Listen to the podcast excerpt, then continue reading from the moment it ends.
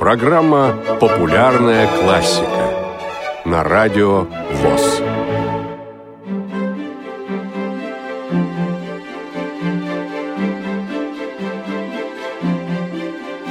На прекрасном голубом Дунае. Иоганн Штраус сын. Благодаря вальсу об Иоганне Штраусе стали говорить и писать. Его произведения разлетались миллионными тиражами, как в виде нотных экземпляров, так и на пластинках. Вся биография композитора напоминает изящное кружение в трехдольном ритме. Его вальсы – это его жизнь, его печали и радости, победы и неудачи. История сохранила каждый из них. Вальсы Штрауса – это бриллианты, сверкающие вне зависимости от мастерства дирижера. Сам автор обожал собственные сочинения, но были среди них те, которые особенно нравились маэстро. Давайте познакомимся с историей одного из них поближе. 8 декабря 1866 года Иоганн Штраус сын закончил работать над вальсом, который он написал по заказу Венского хорового общества. Произведение задумывалось как романтическая, мелодичная, вокально-инструментальная композиция, которая должна была стать основой для совместного выступления симфонического оркестра, большого хора и танцоров. Причем, согласно техническому заданию, музыка должна была витать в эфире легче воздуха – голоса хора трепетать в облаках над водами Дуная, а вальсирующие парить над паркетом, словно над речными водами. В 1863-1870-х годах Штраус – дирижер придворных балов в Вене. В эти годы им были созданы лучшие вальсы «Жизнь артиста», «Сказки Венского леса», «Радуйтесь жизни» и другие – Композитору к тому времени исполнился 41 год. Он находился в зените славы и в лучшей творческой форме. Он справился с задачей и создал безусловный шедевр, который не только признается самым знаменитым венским вальсом и считается неофициальным гимном Австрии, но служит олицетворением самой культуры вальса – своего рода идеальным образцом вальса во всем его великолепии. На прекрасном голубом Дунае одно из самых известных классических музыкальных произведений. Оно является в некотором роде неофициальным гимном Австрии и традиционно исполняется на бис в новогоднем венском концерте. Его премьера состоялась 13 февраля 1867 года во дворце Думбы – Слова, написанные поэтом хорового общества Йозефом Вайлем, исполнялись только в день премьеры, причем при первом исполнении этот вальс не произвел на взыскательную венскую публику особого впечатления. Возможно, лишним были именно вокал и текст, несколько высокопарный и не совсем соответствующий романтическому характеру прекрасного голубого Дуная. После концерта Штраус сказал «Черт с ним, с вальсом, а вот коду мне жаль, я бы хотел ее успеха». Зато когда в том же 1867 году на Всемирной выставке в Париже была представлена инструментальная версия произведения, вальс имел феноменальный успех, а после нескольких допечаток тиража его ноты разошлись рекордным тиражом в миллион экземпляров. Парижский триумф Штрауса сына затмил успех его отца. Композитора приветствуют Флабер, Теофиль Готье, Дюма сын, Амбруаз Тома, Иван Сергеевич Тургенев. Из Парижа слава Голубого Дуная докатилась, наконец, и до неблагодарной Вены. Теперь это любимейший вальс венцев. Под него даже не принято танцевать, ведь нельзя же плясать под гимн в самом деле. Уже с первых тактов музыка вальса чарует и захватывает в свой мир, словно волшебное и переменчивое течение реки. Настроение мелодии нежное, будто мелкая и волнующая водная рябь. Сегодня это произведение признанного короля вальсов служит одним из двух обязательных элементов, завершающих самое известное ежегодное музыкальное действо – новогодний концерт Венского филармонического оркестра. Вальс на прекрасном голубом Дунае неизменно стоит предпоследним номером концертной программы, и после первых нежнейших звуков дирижер оборачивается к залу и произносит короткую поздравительную реплику, заключительные слова которой говорят все музыканты вместе. Затем исполняется вальс. И миллионы телезрителей во всем мире не представляют себе 1 января без этих минут и без этой замечательной традиции.